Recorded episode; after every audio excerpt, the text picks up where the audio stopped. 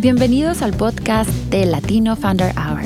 Each week, we invite you to spend an in depth hour with us as we speak with a Latino startup founder from somewhere around the world.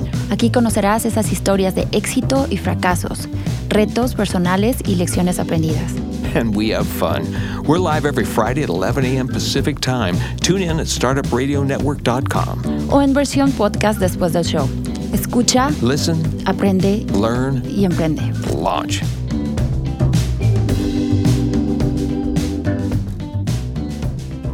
Bienvenidos al episodio 139 de Latino Founder Hour, este 27 de noviembre del 2020. Eh, ya estamos en pleno cierre de, de- de- de este año y le quiero dar la bienvenida hoy a la cofundadora de Lilú y CEO, Adriana Vázquez. Adriana, ¿cómo estás? Buenos días. Hola, buenos días. Este, muy bien. Y sí, no puedo creer que ya casi es el, el final de este año. Este año este, tan, tan raro, ¿no? Em- que empezamos este, en una normalidad y ahorita estamos en, en- en encierro. Eh, bueno, no, no, no sé. Eh, ¿tú ¿De, de dónde nos acompañas, Adriana? ¿Dónde estás ahorita? Ahorita estoy en Nueva York. Ok, en Nueva York. Entonces me imagino que también ya están guardados en sus casas otra vez. Nosotros Sí, en con Oregon. el frío, ya me ves todavía con, aquí con un suéter ya bien igual. calientito. Sí, sí, sí. Acá en Oregon también ya se, eh, bueno, el frío, el, la lluvia y, y bueno, la- las restricciones de, regreso, ¿no? Pero pues bueno, este, eh, te digo, ha sido un año bastante complicado, pero nos da muchísimo gusto, Adriana. Gracias por estar con nosotros. Y, y bueno, cuéntanos, tú tienes una historia fascinante, este, e- eres de México, ¿verdad? Pero cuéntanos un poquito de dónde, de dónde vienes, cómo creciste y cómo llegaste hasta acá. Claro que sí. Eh, no, pues otra vez, muchas gracias por tenerme aquí hoy. Y déjate, déjate cuento. Eh, crecí en la Ciudad de México. Eh, mis padres son abogados y para mí lo que fue interesante es, como mucha gente me pregunta, es cómo acabaste en tecnología y en matemáticas.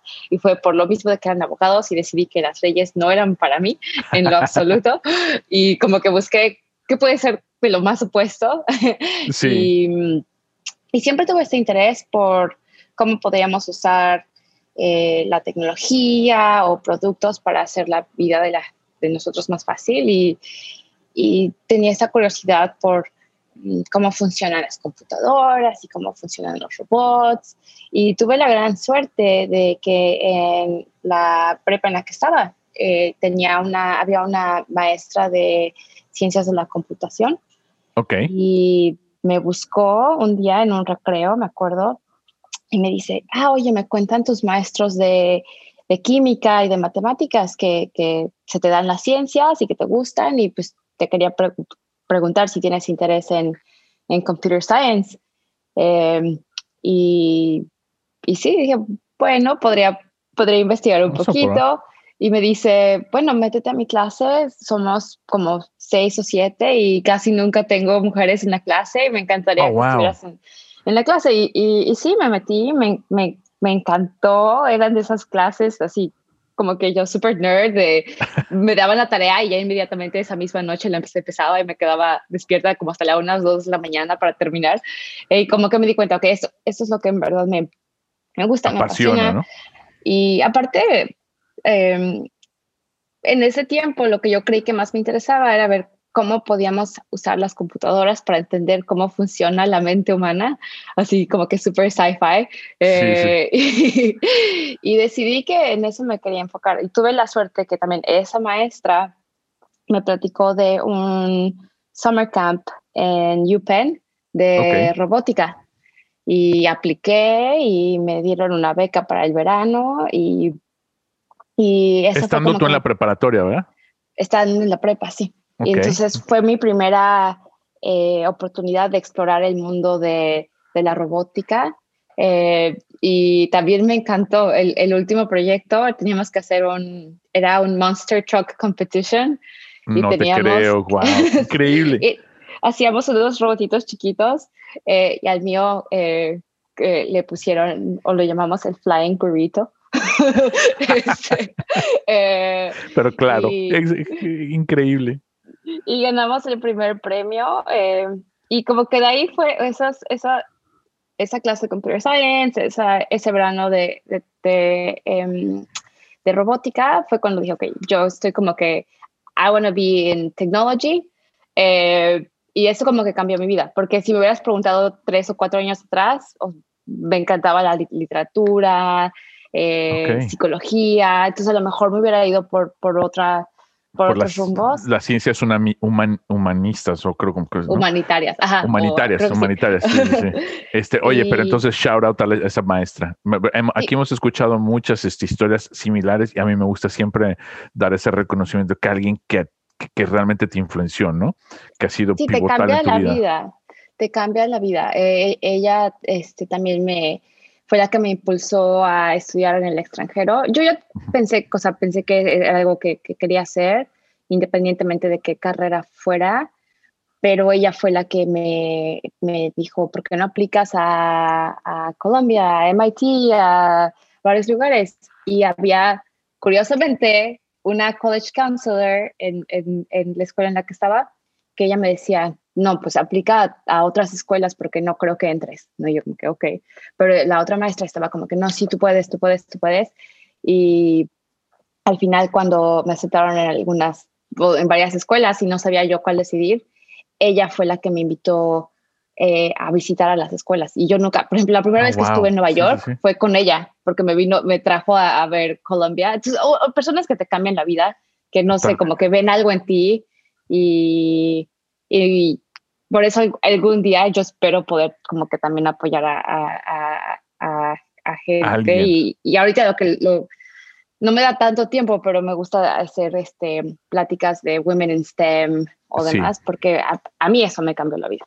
Entonces, ya para fast, fast forward un poquito, eh, ya cuando me gradué, eh, entré eh, a MIT y decidí enfocarme en Maths with Computer Science y de ahí trabajé un poquito en fintech, eh, pero, pero al final como que a mí eso, me, apasiona hacer cosas que creo que tienen un impacto en, en o sea, no que fintech tiene un impacto enorme, pero sí, sí, o sea, si me explico, ¿no? Que tengan un impacto con el consumidor o con, o con gente que a lo mejor no tiene esa oportunidad de innovar y algo que poco a poco me fui dando cuenta que en el área de salud para la mujer, no ha habido tanta innovación. Entonces, como que había este...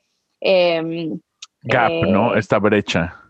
Exacto. Sí, sí, sí. Entre lo que a mí me apasiona y luego como que siendo mujer, y a pesar de que yo nunca sentí como que, ay, soy diferente por ser mujer, pero entre más vas avanzando en tu carrera, y no, lo que muchos dicen, o sea, como no hay tantas mujeres en STEM o tantas mujeres en estas áreas, como que sí, entre más vas avanzando, como que ves más y más las dificultades por, por el género a lo mejor, este, y, y, como que eso me empezó a llamar la atención y como que me sentí un poco eh, sorprendida. Y, Ese self-awareness, ¿no? Exacto.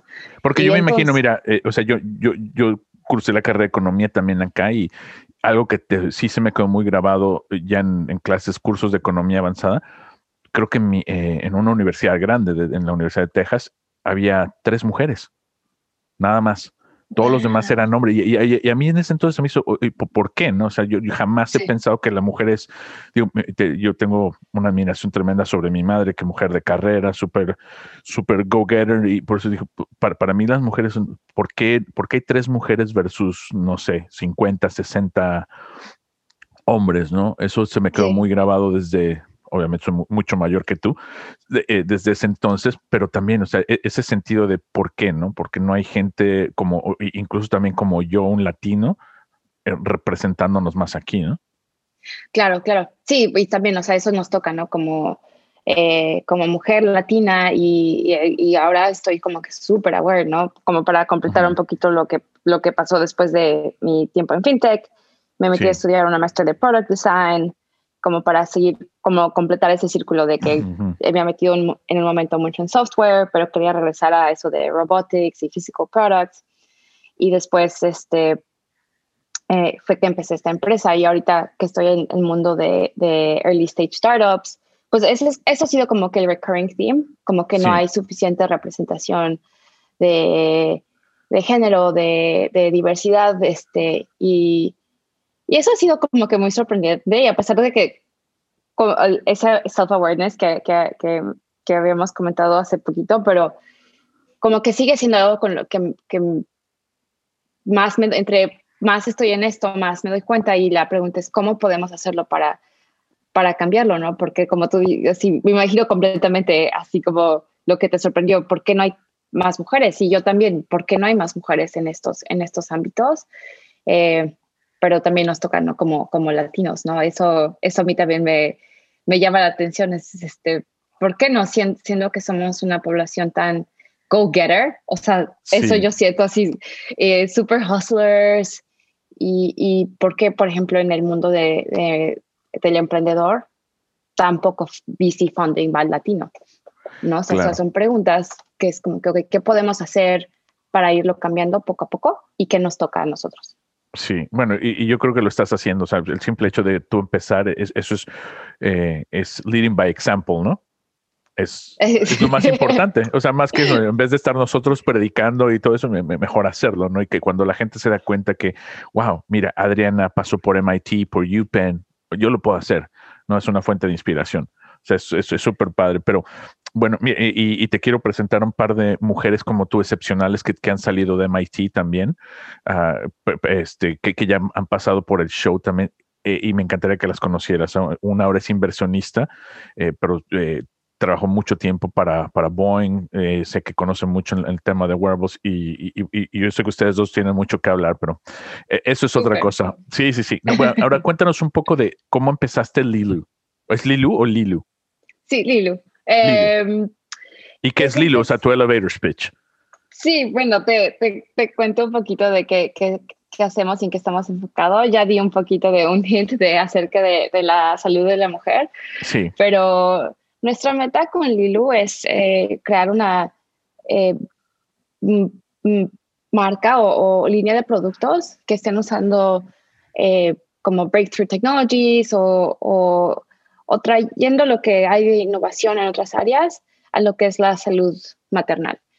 Y una de las, ahora sí que hipótesis que es plenamente hipótesis que yo tengo es, por ejemplo, en este, en, en Estados Unidos y en varios otros países, eh, los, mm, el, el, la salud y el bienestar de la mujer y de la mamá eh, y su bienestar mental está muy asociado con la falta de, de support, tanto en technology como cultural y muchas cosas que, que faltan para que las mamás no tengan que sufrir, así que suffering in silence. Entonces, todo eso suena un poco intangible, pero, pero lo que decidimos eh, con Lilo es cómo podemos usar la tecnología para eh, eh, alleviate physical pain, que a lo mejor está muy asociado con potential emotional and mental stress for new moms. Y un ejemplo muy claro es en breastfeeding y breast pumping. Y por eso empezamos ahí. Porque muchas mamás hoy deciden que em, quieren, quieren amamantar a sus bebés y es lo que recomiendan todos los doctores y todas las asociaciones de salud mundial. Sin embargo, cuando ves el contexto eh, del día al día de la mamá moderna que está trabajando, que regresa a trabajar. Por ejemplo, en Estados Unidos nada más hay un three month maternity leave y te están diciendo amamanta por un año o dos años. O sea, no te queda que figure out cómo hacer las dos cosas a la vez. Y la tecnología que existe para eso, que son breast pumps, tenían años que no se innovaba. Este, son, son productos que desde los 80s o 90s casi casi se ven igual. Entonces, eh, lo que decidimos es, ¿por qué no empezamos con esta parte que es breast pumping? Porque básicamente es algo que todas las mamás hacen ahora y sin embargo un 60-70% eh, eh, no pueden llegar a, esa meta de un año. Entonces, oh, obviamente hay algo que está sucediendo y y lo que decidimos es cómo podemos hacer breast pumping más eficiente y empezamos con un producto que, que ayuda a que las mamás puedan producir más leche con, con estos productos, o sea, breast pumps, que en español, creo que en diferentes países les llaman distinto. Eh, en México es tira leche. Y, y, cómo podemos hacer que la tira leche funcione más eficientemente y más similar a un bebé es un eh, proceso más natural, ¿no? Que una aspiradora. Exacto, básicamente, porque Sí. si la tira leche es básicamente eso, es una, es una aspiradora y obviamente un bebé no es una aspiradora, ¿no? Claro. Entonces, eh, Claro. Aunque a veces los vemos así, ¿no? Ah, Claro, exacto, bueno, sí. Especialmente cuando tienen hambre. Exacto. Pero, eh, y nuestro primer producto es un, es un producto que, que es, este, acompaña a la tira leche, es un massaging bra, porque se ha descubierto que ese, ese masaje eh, puede tener un gran impacto en la producción de leche. No solo es la cuestión física de que it cannot make sense, o sea, if Ujú. you massage, compress, squeeze, o sea, la leche fluye mejor, pero es más el proceso eh, hormonal detrás de eso. Eh, hay Ok. hormonas que ayudan a, a- a la producción de leche y, la- y cada vez que em, las, cada vez que puedas sacar más leche de, eh, del cuerpo es cuando el cerebro tiene las instrucciones de ah tengo que producir más. Entonces es como que este Ya círculo virtuoso y, Sí, sí, sí. y es es básicamente en lo que nos estamos enfocando ahorita. Nuestro primer producto es, es eso y estamos súper enfocados en qué más podemos hacer en esta área para eh, conectar o ayudar a las mamás que están tra- tratando de, de, de, de, um, amamantar por esos 12, 12 meses. Está nuestro producto, pero ¿qué más necesitan? Porque, porque obviamente un producto, o sea, no es, es- no es un, it's not a magic wand, right? Es todo, Claro. es todo un círculo de soporte que necesitan. Y ahí es donde yo creo que todavía falta aún más innovación y apenas estamos viendo y de los como silver linings de, de, Ujú. de- de la pandemia, por ejemplo, es que hay un gran empuje a la telemedicina y en Eso. áreas donde no existía, como en la salud maternal, como que ya se le está poniendo un enfoque a eso. Ok, y, y es, e- e- incluso te iba a preguntar eso, ¿no? Con, de- de lo, precisamente de lo malo de esta pandemia, lo que hemos visto es que el empuje a videoconferencias, ¿no? Lo que sea telemedicina, lo que estamos haciendo aquí, que hace seis meses no lo estábamos haciendo porque estábamos en una cabina de audio y era por audio solamente este podcast, ¿no? Pero ese empuje de dar, por ejemplo, soporte, ¿no? Como tú dices, tú, tú, tú estás proveyendo la solución hardware, pero debe haber una solución de parte de atrás eh, más humana, ¿no? Que también de enlace, eh, de, de soporte. Y no sé si sea algo que ustedes estén pensando o ya están haciendo, ¿no? Sí, ahorita no, no lo estamos haciendo eh, por parte de la empresa, pero lo que hacemos es tenemos muchos brand partners que ofrecen servicios complementarios Ok. y con eso es como estamos empezando a, a ofrecer esos servicios. Entonces, por ejemplo, ahorita cada mamá que compra el Lilo Massage Bra se le conecta con un grupo que of- ofrecen, eh, se llaman Lactation Consultants, que son eh, gente de profesión eh, de diferentes áreas de medicina Ok. que se especializan en breastfeeding y breast, este, breast pumping support y las conectamos para que tengan eh, lactation support on demand eh, por mensajes de texto.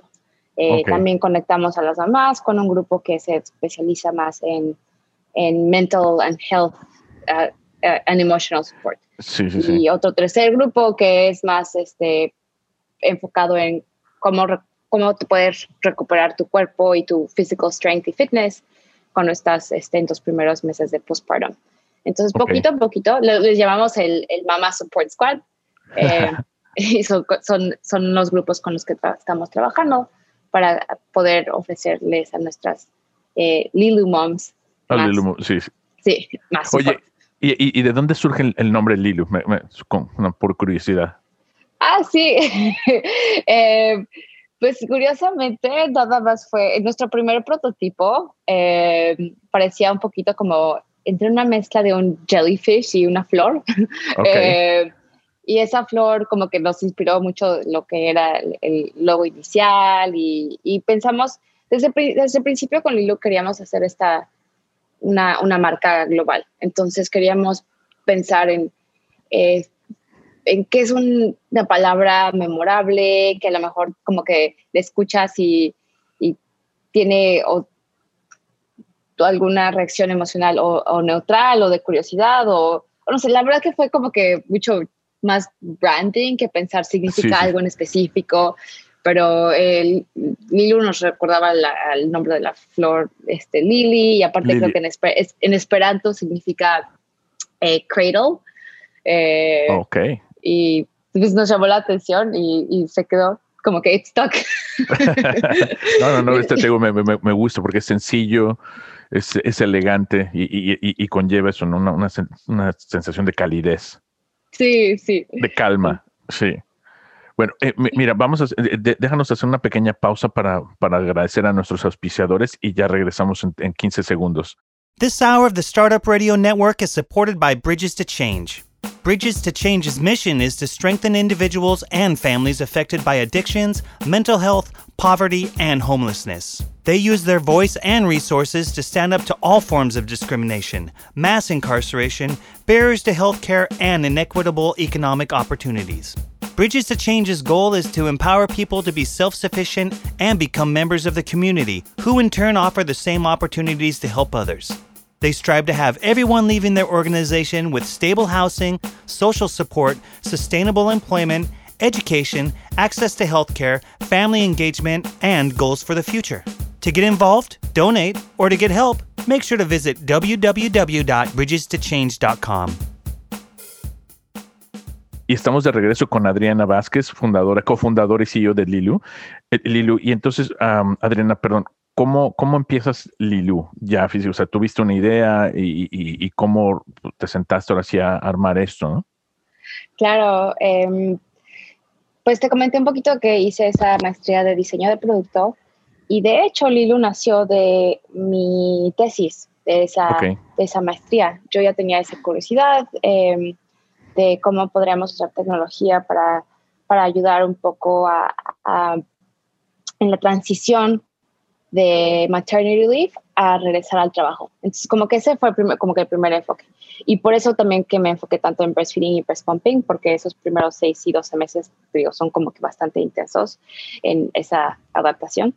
Y, y lo que hice fue empezar a entrevistar a, a muchas mamás, fue empezar a buscar qué, qué conceptos eh, eh, las mamás encontraban interesantes. Y algo que a mí me llamó mucho la atención fue que cuando empezamos a platicar acerca de este concepto de, de este massaging bra, antes de tener obviamente el producto listo, empezamos a hacer este, lo que le llamamos nuestros Frankenstein bras. okay. Y estos eran como que prototipos que hacían, hacían en casa y, y, bueno, o sea, por lo menos teníamos acceso a los laboratorios de PEN en ese entonces. Eh, pero o sea, eran como que handmade prototypes. Sí, sí, sí. Y muy rudimentarios, ¿no? Sí, pero súper muy... rudimentarios, sí. Y una vez escribimos en, um, en varios este, mommy groups en Facebook uh -huh. y en un mailing list de que, oigan, tenemos esta idea, nos encantaría como que platicarte más y si lo quieres venir a probar, como que sign up here. Y de repente, así, overnight, tuvimos como que cientos de mamás que como que, yes, I want to try this, y como que, wow. wow. Este, y, y empezaron a venir mamás a la, entrevistarse con, conmigo y a probar estos Frankenstein bras. Y a mí eso me llamó tanto la atención. O sea, eran mamás con bebés de un mes, dos meses, tres meses que manejaban, porque aparte aquí es, los researchers, este, en vez de nosotros ir a ellos, pedíamos que ellos vinieran a, a, claro. a vernos o sea, y venían y, y, decían, ok, o sea, I'm ready to pump in front of strangers. Wow. Y a mí eso como Oye, que me increíble, dice, ¿eh? wow.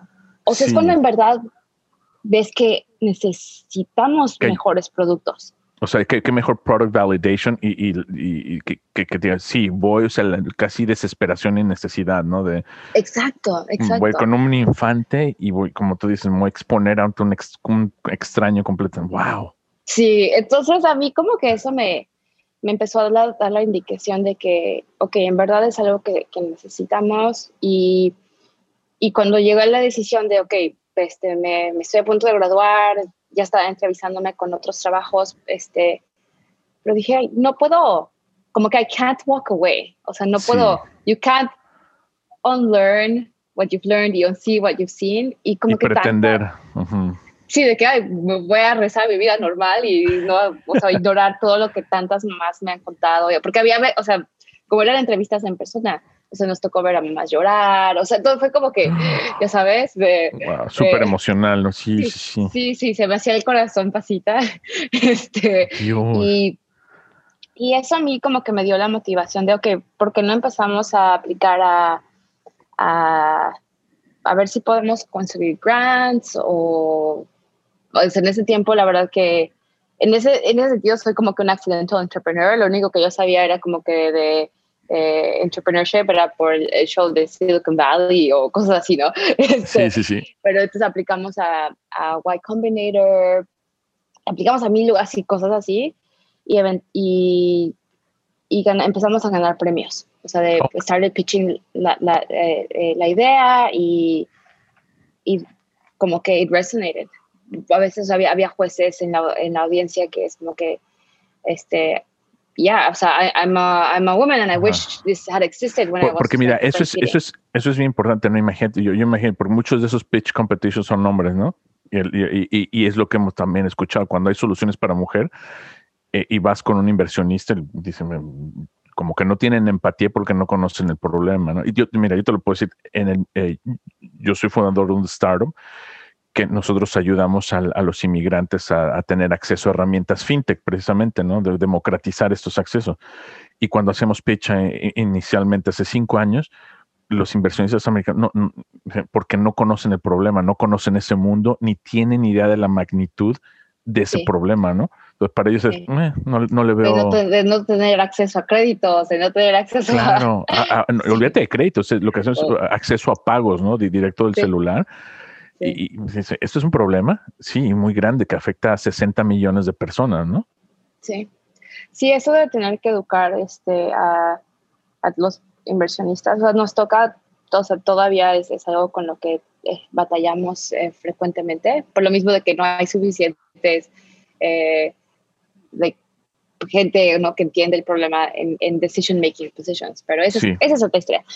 pero ese es otro punto. Pero, es otro punto. Pero también sí tuvimos la suerte y, y, y, hasta ahora este, varios de nuestros inversionistas son, son hombres, pero que han visto a su, a su eh, pareja este, pasar por eso o que están pensando en crear una familia y dicen, oye, yo nunca supe de esto, nunca me imaginé que fuera tan difícil y empiezan a preguntar y dicen, ah, sí, ahora todos mis amigos o amigas me cuentan que sí. Y empezamos así como que tener como em, interés. Creo que encontramos un problema que hasta mucha gente dice, oye, ¿y esto por qué no existe ya? O sea, parece tan obvio. Eh, y eso, y eso también a veces es bueno y es malo, ¿no? Porque cuando dicen, it's like a no-brainer, pero también dice, oye, ¿por qué no lo ha hecho alguien más? O sea, si fuera tan buena idea como tú me dices, pues alguien ya lo hubiera hecho, ¿no?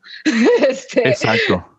Eh, pero, y, claro, ¿y por qué no? O sea, ¿por, qué, no se, ¿por qué no se ha desarrollado? Tú, mira, tú, tú misma lo dijiste eh, inicialmente, hemos tenido muy pocos avances cero avances en esta tecnología y el resto del mundo se ha movido, ¿no? O sea, hace 20 años los teléfonos eran, los celulares eran así, pesaban 3 kilos, sí. ¿no?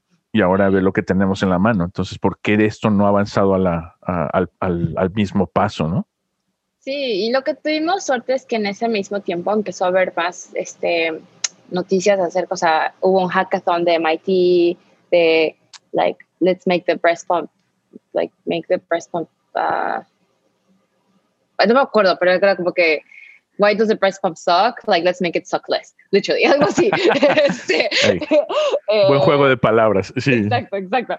Eh, y, y, empezaron a ver esos muchos artículos de, de, de o sea, super go-getter, career-oriented women, está como que explicando sus historias, como que I'm pumping in the, este, in the middle of like conferences, about to catch a plane, y sí, con, con my super like amazing like phone in my hand and hooked sí. up to this horrible like device. Wow. Y, y, eso fue como que todo estuvo creo que alineado, tuvimos como que buen timing y, y recaudamos fondos lo suficiente para empezar a hacer los prototipos.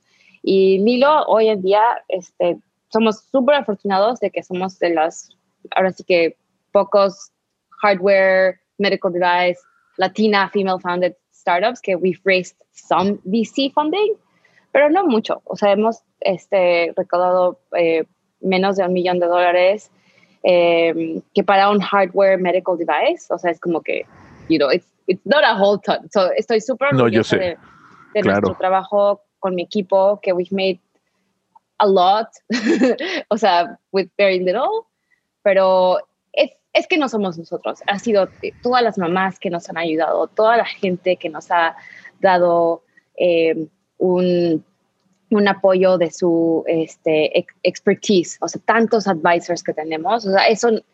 Claro. O sea, estamos tan agradecidos porque que si queremos advice en manufacturing, tenemos a quien hablarle. Que si queremos advice en healthcare este, y regulatory, tenemos a quien hablarle. O sea, o sea, de marketing. O sea, tanta gente que nos ha ayudado. Entonces, es, esa ha sido de las este, partes más mágicas de una empresa. sí. Oye, y a ver, cuéntame de tu equipo, porque me, gusta, siempre estás hablando en plural ahorita.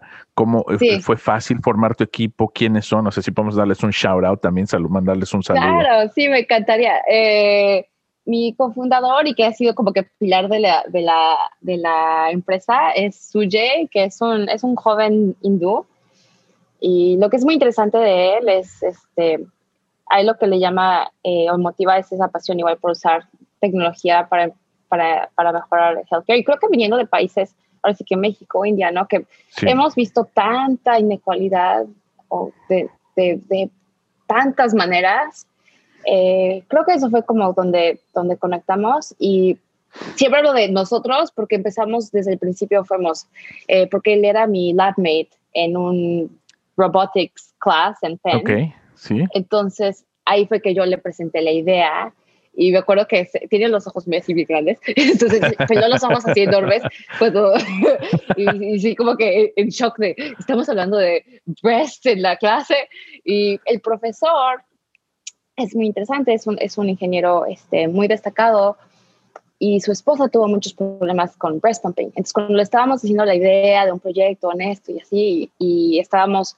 acabamos de ver un video de soft robotics y, y ya, no, no, te platiqué tanto de eso, pero eso como que hizo clic en un momento, o sea, porque yo estaba investigando cómo podemos hacer breast pumps mejor y el masaje y la compresión, y había un video de, de un robot, o sea, se llama un soft robot, que está, eh, eh, que agarra, creo que un, una naranja o, una fruta un poco, este, a lo mejor un poco más delicada que la naranja. Y como que perfecto, that's what I've been looking for. este, entonces le dije, so why don't we get some like prototypes of, like, y, we start building it. Este, y el profesor dijo, sí, porque mi esposa tuvo tantos problemas y es más, él se tomó un año sabático este, para apoyar a su esposa y acompañarla y mucho tuvo que ver con las dificultades que tuvieron para, para que el bebé pudiera este, tomar leche materna. Entonces, oh, wow, okay. hizo clic inmediatamente y lo que Sujay hizo fue como que dijo, ok, lo voy a pensar y se puso a investigar, o sea, sin yo pedirle este, que hiciera eso, se puso a investigar y regresa que si dos, tres días después me dice, Adriana, todo lo que yo investigué acerca de esto es que en verdad este, hay necesidad de mejores productos, no puedo creer porque tantas este, mamás tienen que sufrir con, esta, con estas máquinas anticuadas, I'm in. Em, y entonces a mí eso me, llamó mucho la atención y ha sido de esas personas que, eh, que súper multitalentosa y que hace de, todo, y aparte muy humilde, una persona tan, tan humilde y, muy generosa. Y el resto del equipo este, se ha ido, eh, ahorita estamos súper emocionados que vamos a empezar a trabajar con dos eh, eh, dos eh, mamás que han sido súper apasionadas de breastfeeding. Una fue una influencer con la que trabajamos y que fue de las primeras que usó el Lilu Massage Bra. Entonces nos encanta que estamos este, eh, trabajando con ella y luego con otra experta en marketing que también tuvo muchos problemas con amamantando a su bebé y demás. Entonces, como que es una es el tipo de empresa que creo que atrae a gente por la misión, claro. que quiere ver este mejor innovación en este espacio y que, y que creo que digo, es lo que nos ayuda a, a, traer gran, gran talento. Eh, y de ahí en fuera han sido digo, nuestros inversionistas y advisors de, que están conectados ahora sí que por todo el mundo, porque esa es la otra cosa que tenemos suerte. Tenemos inversionistas en Singapur, tenemos inversionistas en China. wow, ¿Y, ¿Y, eso cómo lo consiguieron? O sea, ¿cómo, sí, cómo, O sea, ¿cómo consiguieron toda esta, toda esta, esta gama ¿no? de, de, inversionistas, no nada más en un solo país? Eso, no, eso creo que es único en el show de, de 139 episodios. No hemos tenido un, uh, un startup que tenga esa diversidad de, de, inversión. Creo que ahora sí que dices, es, parte por necessity, ¿no? De que eh, mm, encontramos, es un problema global, esa es otra cosa, ¿no? O sea, a pesar de que estamos eh, empezando con el producto y se vende aquí, pero es un, es un problema global. Eh, esa es una. La segunda, lo que encontramos es que en esta idea de breast massage es súper común en Asia. Es más, hay, hay toda una em, especialización de personas que se les contrata eh, para que vengan a darle masaje a las demás. Eh, entonces, es, o sea, en Vietnam, En, en, China, en Corea. Entonces, es algo como que para la gente y los inversionistas escuchan y es como que it makes complete sense. Y en vez de que estés contratando a alguien que venga a tu casa o que estás trabajando, este, let's automate it. Entonces, eso creo que fue, fue otra parte. Y, y la tercera es como que teniendo una empresa de hardware, pues para ser nuestro supply chain, pues obviamente nos tocó explorar varias partes del mundo y, y en, este, manufacturamos en China, entonces como que también eso nos ayudó a nosotros a tener una visión de, ok, no solo tenemos, o no solo tenemos que fundraise en Estados Unidos, especialmente de que it's an uphill battle. Claro. Este, si encontramos a, a, inversionistas que les interesa y están allá y aparte nos pueden ayudar a expandir nuestra presencia en el mercado allá, es donde creen, ellos creen, muchos inversionistas nos han dicho que, que, que creen que el mercado, nuestro producto puede tener más éxito allá, porque igual no tenemos que hacer todo el education. Y, y, y la parte este de regulatoria, no me imagino también, no, no, no de ser tan estricta o, o, no, no sé. Eh, varía mucho, eso sí, sí, varía mucho y son de las razones por lo que no hemos lanzado en varios este, países allá, pero ahorita el primer país que tenemos este, eh, alistado va a ser Singapur. Entonces, eso, okay. eso nos emociona. Pero eso ha sido sí súper interesante, ¿no? Y pensar de, sí, o sea, es que el mundo ¿no? a veces se siente enorme, pero en realidad no tiene que serlo, ¿no? Claro, eh, no, no, qué, qué fascinante, ¿eh? es, es, increíble que hayas podido. Y, y, y bueno, ahora sí, ¿cómo, cómo lo, lo, lo, has hecho todo a través de, eh, bueno, ahorita obviamente no hay viajes, está muy restringido, pero este, eh, ¿cómo ha sido esa interacción ahorita con esos inversionistas, no? Desde el principio estuvimos muy acostumbrados a trabajar con todo en línea. Otra cosa que no compartí, pero a lo mejor para, este, ya, ya te han contado otros este, eh, founders inmigrantes.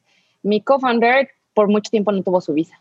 Entonces okay. estuvo trabajando, los dos estuvimos algunos meses en China, pero yo me regresé y él se quedó allá este, supervisando lo que era la manufactura y demás. Uh -huh. Y ya cuando queríamos que regresara, pues ya se le había acabado la, la, la, visa de estudiante y teníamos que aplicar para, este, hicimos su O visa y rejected, rejected, rejected. Este, entonces, Uy. como que tuvimos como por 12 meses que trabajar remotely. Este, y es más, ahorita se quedó en, en India y no pudo regresar. Le, le aprobaron la visa finalmente en febrero este, iba a regresar en marzo y obviamente ya no sucedió. Ya no, uy. Claro, eh, si no es una cosa es la otra, ¿no? Sí. Exacto, exacto. Pero en ese sentido estamos muy acostumbrados a trabajar, creo que este, por, por online y en video. Igual como que siendo inmigrantes, nuestras familias están este, en otras partes del mundo. Entonces, claro. si, el, si el inversionista, a mí eso me ha llamado mucho la atención. Antes decía que un inversionista fuerte te tiene que conocer para tomar esa decisión pero creo que la mayoría de nuestros inversionistas, hay, hay muchos que yo no los he conocido en persona y solo ha sido por video y tan, es, yo creo que más ahora sí que, que ellos estén dispuestos a tomar ese leap of faith, pero pues para nosotros es como que it's a, it's a, it's a no-brainer also, ¿no? Claro. Sí. No, no, no.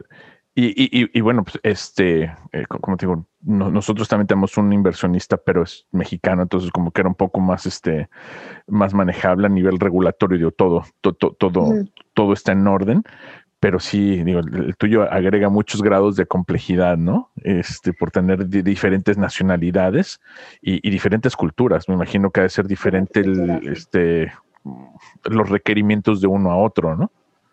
Sí, sí, eso sí hemos tenido que aprender a, a, a eh, tratar de estándar, tener todos los documentos o cuestiones legales como que super standardized as much as possible. Mucho tiene que ver que el inversionista extranjero está dispuesto a adaptarse a lo que es la legislación sí. de Estados Unidos. O sea, como que, ok, they know que, o sea, they're, they're choosing to invest in startups eh, abroad. Entonces, eso sí me gusta mucho porque también sé que inversionistas a veces como que dicen, no, yo solo me enfoco en esta región, no me importa que estés aquí. Pero eso ha sido igual parte de que ellos han decidido tomar ese, ese leap of faith.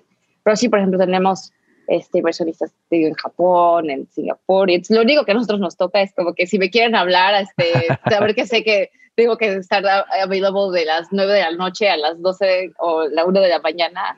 Pero ahora sí, como nosotros podemos manejar nuestros horarios, ok, si me toca eso, pues ya sé que al día siguiente puedo empezar claro. un poquito más.